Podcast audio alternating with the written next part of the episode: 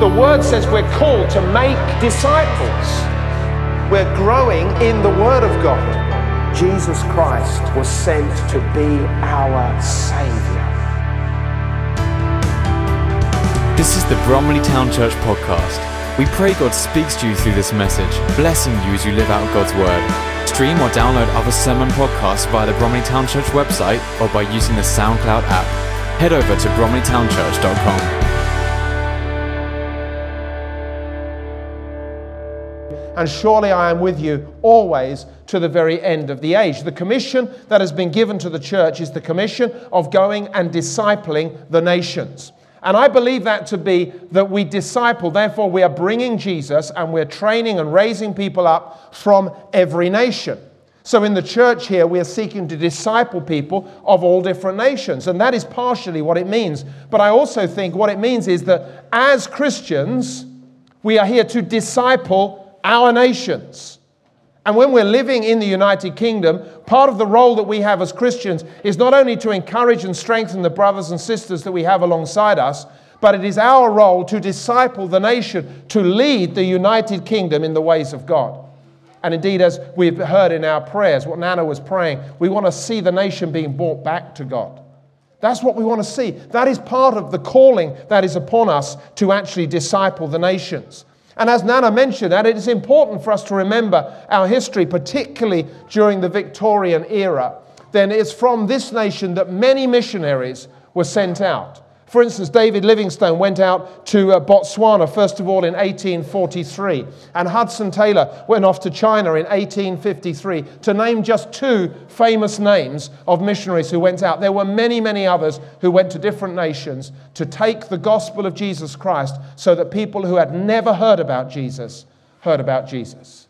And that is how many of the nations got saved. And as Nana very correctly said, and we hadn't talked beforehand about this, now it is the case of saying, what has happened to the United Kingdom? The nation that was once a missionary sending nation, the nation that stood up and believed in the name of Jesus Christ as the Savior of the world, now seems to be slipping into secularism and slipping away. There's now much more interest in the worship of ourselves than there is of the worship of the King of Kings.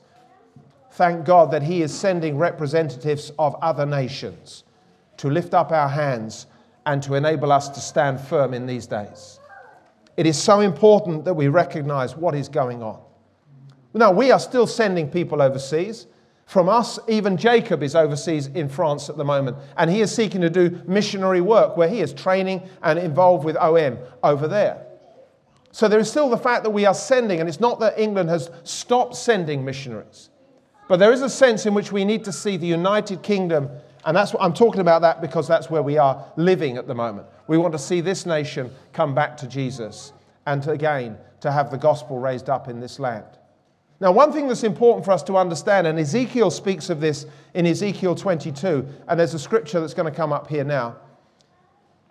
Ezekiel was prophesying and he was talking to the people of Jerusalem in this particular uh, passage and talking about the things that he was seeing in Jerusalem and then he says this I looked for, God was speaking, and he was saying, I looked for someone among them who would build up the wall and stand before me in the gap on behalf of the land so I would not have to destroy it, but I found none. Now, God was speaking through Ezekiel about the situation in Jerusalem, but he was talking about the need to have somebody of the land. And when we're trying to take a nation and when nations are coming together, it's so important that we work together if you're from a different nation with people of this nation because we seek to open the gates of this nation and it needs people of the land. Just like when I've had the privilege of going out to Moldova, there's a sense in which, like, okay, we want to bring some encouragement to the people of Moldova, but you know what? We can't do it as people from this land. We need to join with people from Moldova to see an opening in their nation. And the same would be true whether it be Zimbabwe or whether it be South Africa or whether it be uh, the United States or wherever it is. When we come together to see an opening in a nation, we need to work with people of that land. They're so important. But that point underlines the fact of how important it is for us to stand together. We are all one in Jesus Christ. That is the key thing. He has brought us together and we want to serve Him together. So, nations, all the nations will be before God. And as a people, we have a calling to disciple nations. And thirdly, different but one. We are all different. We've heard different languages. For me, I don't understand Tamil. And I'm grateful that it was actually an English script because if it was in Tamil script, I would, wouldn't even know what I was reading on the screen. German, I don't really understand apart from one or two words of German. And it's same with many other languages. In fact, of course, it's known that the English tend to only know English rather than other languages. So we repent before you of that, uh, that very situation. I don't know many other languages, but you know what? I recognize when they're being spoken, there's differences. The languages often separate us. Cultures often separate us because we suddenly find we do things different. And we are different. And you know what? We want to actually embrace our differences because it's great that we can bring so much cultural diversity, so many different experiences into one place. So we are all different, but we are all one in Jesus Christ. And that is where we find our unity. Galatians 3, verses 26 to 28. There is neither Jew nor Gentile neither slave nor free, nor is there male and female, for you are all one in Christ Jesus. You are all one in Christ Jesus. And that is our commonality. If we're looking to be different, well, we are different, but we all are the same. We are all one because of Jesus Christ. And we can display our oneness, our unity in Christ together through the fact that we have been commanded to love one another. And in John 13, 34 and 35, it says, A new command I give you love one another as I have loved you, so you must love one another. By this, everyone will know that you are my disciples if you love one another. Everyone will know. Everyone will know that you are my disciples if you love one another. What does love do? Love forgives, love overlooks the wrongs. Love chooses the best in people. Love promotes people. Love protects people. Love is what we want to see amongst us. And it is the love of God amongst people of so much diversity, so many different languages, so many different cultures that draws us together and causes us to be a powerful witness to the people outside. I thank God for every nation that is represented here.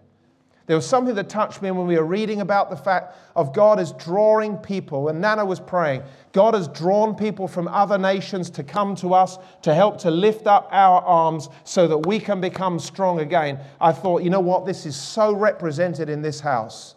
And it's so much a part of what we want to see. We want to see the United Kingdom arise into a position of destiny that she may affect the nations of the world.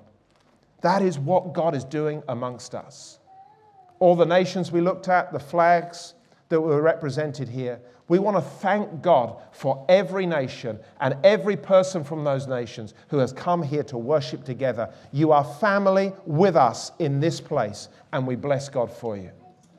What I want to say to you is please, as we press on into this new year, will you arise?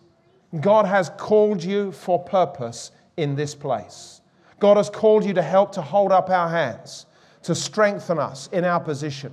God has called you to serve in this place so that together we may be a living expression of what God is doing amongst us, and so that we can continue to be a testimony not only to the people of Bromley, but wider afield to the borough of Bromley, and wider afield still to the nation of the United Kingdom. And in being in this place, we also want to bless the nations that you represent that God would continue to work in those nations and bring many people to Himself in those nations together. Thank you. Thank you for being here. Thank you for your diversity. Thank you for the gifts that you bring. And thank God that He brings us together in Himself. We give Him the honor and the praise in Jesus' name. Amen. Uh, now, because it was, we're going to have our offering taken up in this next next worship song. So when we stand up to sing as part of our, uh, our act of worship, we want to give to God. And we want to give to God from thankful hearts. If you're a visitor here, we often say this, but if you're a visitor here, we want to give you the opportunity to join with us in giving. but we do not wish you to feel obligated in any way. Because this is not about when you come to church, it's the right thing to give. What we want to do is to give to God from our hearts because God has given to us. He has blessed us, He has helped us, He has strengthened us. And it is our desire to give back to Him what He has given to us so that we may further His work in this nation and in this place and through this church. That's what the offering about. The offering is not about designed to make people rich. That is designed that the kingdom of God may be extended in the borough of Bromley through the work of this church. So that's what you're giving into. Because we don't want anybody to be thinking like, well, where is this money going? It's going for the work of God. If you would like to give, we want to bless you and encourage you to do so, and to do so with a generous heart and a joyful heart. But if you want to let it pass you by, that is absolutely fine, and we don't have any concern about that because God is the one who watches over us. I just want to pray for this offering. Father, as we come to the end of 2017, we want to thank you for all of your blessings to each one of us. We want to thank you for the Christmas time, the celebrations, the presents, the family time that we have had. We want to thank you, Father, for watching over us, for keeping us, for blessing us, for protecting us, for providing for us. We give you the praise, oh God. And as we come to give you this offering this morning, we want to give it with hearts that are full of worship. And we want to declare you are good and all of your ways are good. Father, take us by your mighty hand into this new year with strength, with health, Lord, with vitality as we seek to press into your purposes. We ask this in Jesus' name. Amen. Amen. Please do stand as we're going to sing this next worship song together.